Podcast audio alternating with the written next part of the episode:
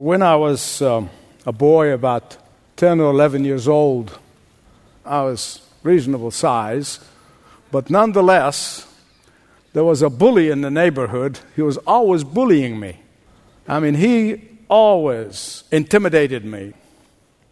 I have an older brother who was 19 years older than me, went to be with the Lord now, but he was six foot four. And so one day, as I'm walking down the street, here's that little bully show up, but I was walking with my big brother. At that time, I did not hide from him, I did not run away from him. I went up and stood him down. That kid never troubled me again. What made the difference? What gave me courage? What's that burst of courage come from? Where, what's the change that took me from fear to victory? And very simple my six four foot brother. That's where it came from. In the spiritual realm, when your big brother Jesus outwitted Satan on the cross and defeated him, he announced that you too can defeat your bully. Amen. And Satan is a bully. Satan is a bully. And a bully needs someone much bigger than him in order to intimidate him, in order to shut him up, in order to get him on the run. And at the cross, Jesus outwitted Satan and he defeated him and he rendered him powerless. And that is why James could confidently say in James chapter 4, verse 7 resist the devil and he will flee from you. I want to give you sevenfold counter offensive in resisting the devil. Number one, the victory is yours. In the Roman legal system, when a crime is committed, the court issues a parchment in which the crime is mentioned, what the crime is, or be stealing or whatever, and then under it, they write the sentence 10 years, 20 years, whatever it is. And they take that parchment on which the crime and the sentence is written and they nail it to the door of the prison cell. So anyone walks around the prison, and as soon as he sees, he knows exactly what this person did. What happens when a person finishes the sentence, or he might get an imperial pardon and be set free? That same parchment goes back to the court, the same sentencing judge, and he will take that same parchment and he will write across the page one Greek word, tetelestai, paid in full, paid in full. Isn't that a surprise to you that that's the last word that our Lord Jesus Christ pronounced when he was hanging on the cross? Tetelestai is saying it's paid in full. The wages of your sin is paid in full. The disarming of the principalities and the powers, paid in full. The defeating of Satan, paid in full. The loss of sin's power over you to intimidate you is paid in full. And when the same person who has been pardoned leaves with that new parchment written across the page, paid in full, goes home, that same parchment is nailed to the wall of his house. So nobody can come in and try try him again or arrest him again. That letter is so clearly written that anyone come near the house, he will read those words on that parchment. Every one that goes by sees it. Now, beloved, it's in the same way.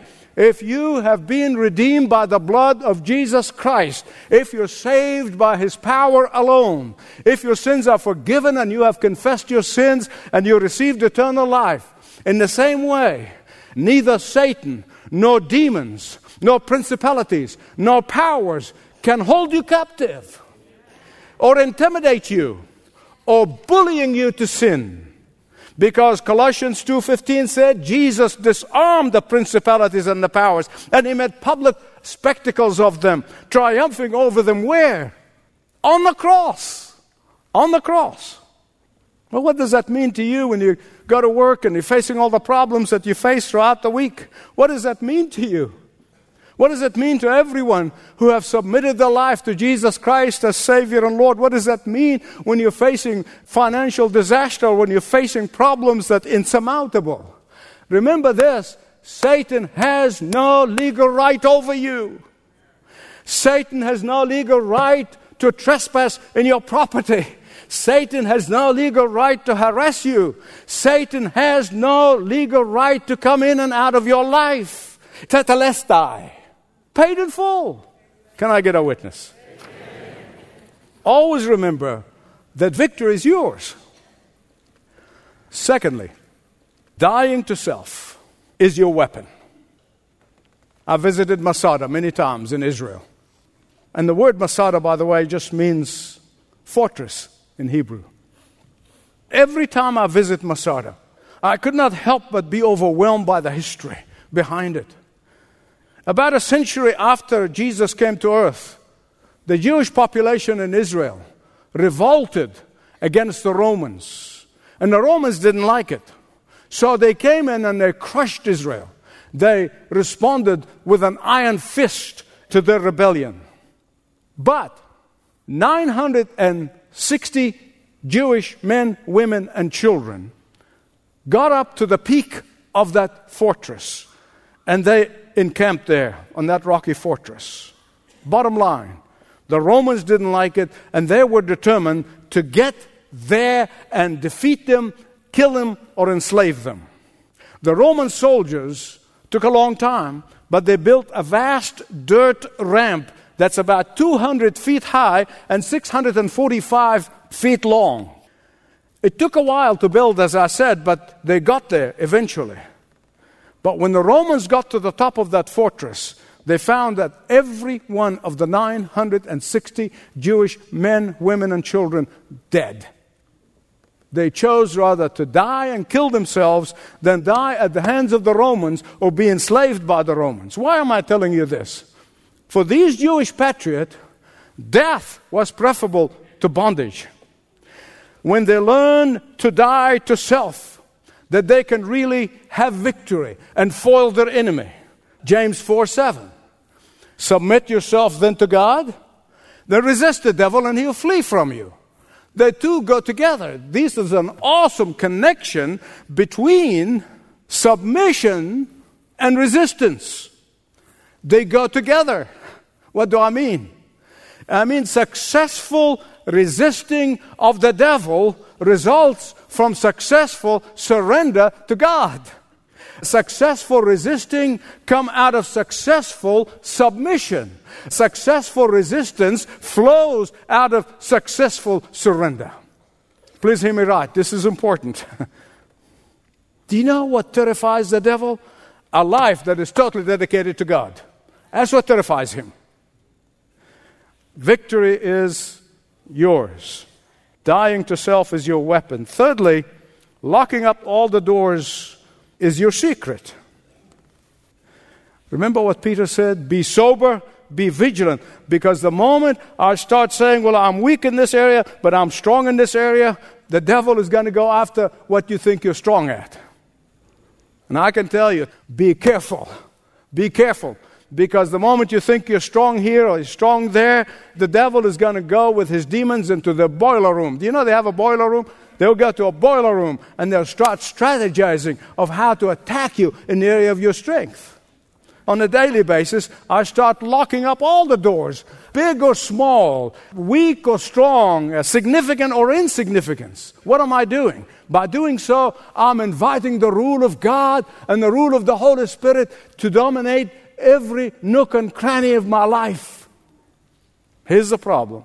Here's the problem of Christians today, and it's so grieving.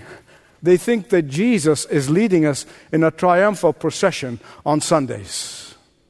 And then for the rest of the week, they are leading their own parade. Victory is yours. Dying to self is your weapon. Locking up all the doors is your secret. Four, Putting on the battle fatigue neutralizes your enemy. Every soldier that goes into battle must have on the battle gear. You see, Satan is our enemy, and he is at war with us, whether we like it or not. Denying that you are in a spiritual war with Satan is like showing up in the battlefield with flip flops. Leave that to your imagination. The enemy will not only eat your lunch, he'll eat your dinner too. Ephesians chapter 6 says, Finally, be strong in the Lord and in his mighty power. Why? Because he said, Our fight is not with human beings. Now, Satan uses human beings, but our fight primarily is not with them. Our fight is not with flesh and blood. How? By putting on the full armor of God. Verse 13. Why should I continuously, daily, put on this army fatigue, this battle fatigue on? Here's what gives us the answer. So that when the day of evil comes, you may be able to stand your ground. Make the devil flee. Now, if you look at all, all the items in the battle gear, they're all defensive except for one. Only one offensive weapon. Verse 17 the sword of the Spirit, which is the Word of God. Look at Ephesians 6:14. Start with 14. He says, "Stand firm then with the belt of truth, buckled around your waist, and with the breastplate of righteousness in place." What is he saying? He is saying that truth and righteousness go together. I need to explain this. When you came to Jesus Christ and surrendered to Him and He became the Savior of your life, positionally, you have received the righteousness of Jesus Christ. That's the only way the Father can look at you. You have received His righteousness. But then you have to walk in His righteousness day after day after day. You have to walk in the righteousness of Jesus Christ. Those who say, Well, I have the righteousness of Jesus Christ, and they live any which old way, they get into trouble. To walk in righteousness day by day, you cannot do it without obeying the truth of God in His Word. Let me illustrate. When Jesus asked the question, Who do you say that I am? What did Peter say? You're the Christ, the Son of the living God. And said, Peter, flesh and blood did not reveal this to you. Only my Father in heaven revealed it to you. Wow. Great revelation. He's a recipient of the revelation of God. Isn't that incredible? Isn't that wonderful? And then the next thing Jesus went to say, I'm going to the cross. I'll die for your sin, arise for your justification. And he began to talk about the cross. And Peter said, No, no, no, no, stop. You can't do this. You're not going to the cross. There's no way you're going to the cross. We're going to reign and rule together. You're not going to the cross. Well, don't say that, Lord. And what did Jesus say? Get behind me, Satan. Why? Because at that moment, with that effort and those sentences, Peter was doing Satan's bidding. He went from the highest high to the lowest low in about an hour. what does this teach us? Every time you get out of the will of God, you are doing Satan's bidding. Wow, really? Even a big preacher like you be doing. Listen, if Peter was doing do you think uh, that's too much for me? Listen to me. Every time you and I get outside of the will of God, we're doing Satan's bidding. Every time we refuse to resist the devil, we're doing Satan's bidding. Every time we refuse to send Satan packing, we're doing the Satan's bidding. Every time you buy into Satan's lie, every time you let your ego take control and not the mind of the Holy Spirit, you are doing Satan's bidding. Ah, but every time you stand firm in the truth and the righteousness of Jesus Christ, you put the enemy to flight. Be what? Sober. Be vigilant. I want to focus just for a few minutes on verse 17, which is the offensive one and only offensive weapon, which we desperately need. Take the sword of the Spirit, which is the Word of God. Do you know why? The Bible is under attack in the churches. It's a weapon, it's a sword, and Satan doesn't like it. Satan hates it because Satan fears the Word of God most. But do you know what else he fears? He fears the believer who believes the Word of God and obeys it. He fears you when you're walking under the authority of the Word of God. It terrifies him. Victory is yours. Dying to self is your weapon. locking all the doors, your secret. Putting the battle fatigue neutralizes him. Number five, praising God is the tool, your tool for overcoming. Ask yourself the question what are the angels in heaven and the saints who have gone ahead of us? What are they doing right now? Right now, this moment, this very moment. What are they doing? Praising God, worshiping God, adoring Him, worshiping the Lamb. That's what John tells us in the book of Revelation. They're worshiping, adoring. And every time you spend time praising and worshiping and adoring the Lamb, you line up with the host of heaven. And you can do that in the car, you can do that in your boardroom, you can do that in your office, you can do that at home, you can do that even in church. Because some people think that that's the only place you do this. No, no. You say, what has this got to do with my conquering the enemy of my soul? Everything. Listen carefully. When you become angry with someone who falsely accused you, when you become incensed and get mad at the circumstances that you did not do anything to bring it about. When you focus on your difficulties, and we all have them, we all have them. What happens is this the spiritual realm becomes misty and vague and foggy and unreal and you begin to think that this world is real when the Bible said what's unseen is real. And so praising God changes the atmosphere. Praising God changes my attitude. Praising God puts my circumstances in perspective. Number six, pray for the person who offended you, who hurt you without a cause is going to give you the upper hand. It really will, I promise you. And I'm talking about praying for that person. Not, oh God, pray for that. Uh, no, no, no. No, that's not what I'm talking about. or pray like John. You remember in the Gospel of John when, when they went to prepare the place for Jesus and he wasn't there yet and, and the town people rejected them? I mean, John was waiting for Jesus on the corner of the street corner. I mean, man, he was waiting for him. As soon as Jesus shows up, he said, Oh, shall we pray for fire to come and burn these people? Man, I want to wipe them out. I know the temptation. I know the temptation. But that's not what I'm talking about. I'm talking about praying for their well being, praying for their family, praying for their business. I can tell you when I do this, immediately I find God's power is so overriding my natural instincts. Those of you technical geeks will find this is like erasing your default setting.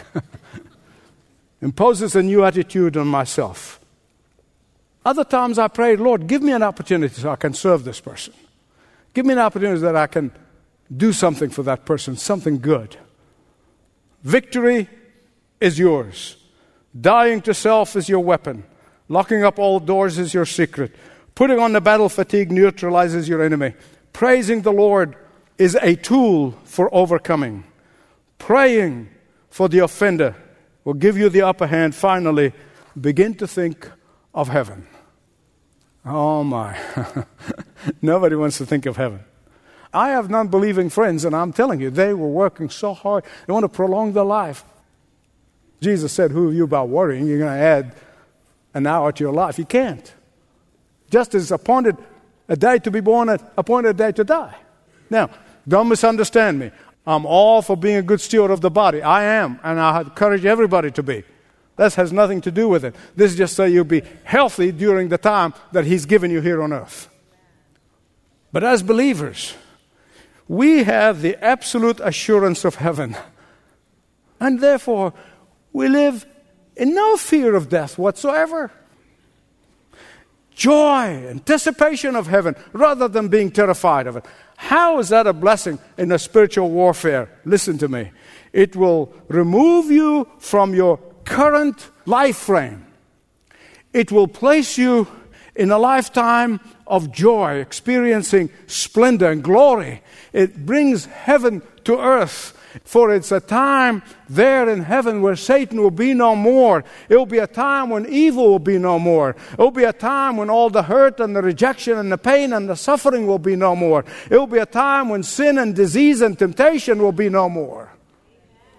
At that moment, you will begin to realize there is a time is coming when Satan will be completely, totally decimated and disappear. When you resist the devil and he flees from you, the Bible promised that the whole of heavenly court is watching you and cheering you on. Keep going. Keep going. Keep going, for the smallest of victories is not large enough to describe what you had just received. Amen? Amen? Father, in the name of Jesus, please do not permit the enemy comes and snatches the seed that has been planted in the minds. Don't allow the cares and, of this world to choke the plants that have begun to bud today, at this moment in this series. And I pray in the name of Jesus that you will open hearts so that the word will go deep and grow tall, and that the fruit is be your glory. In Jesus' name. Amen.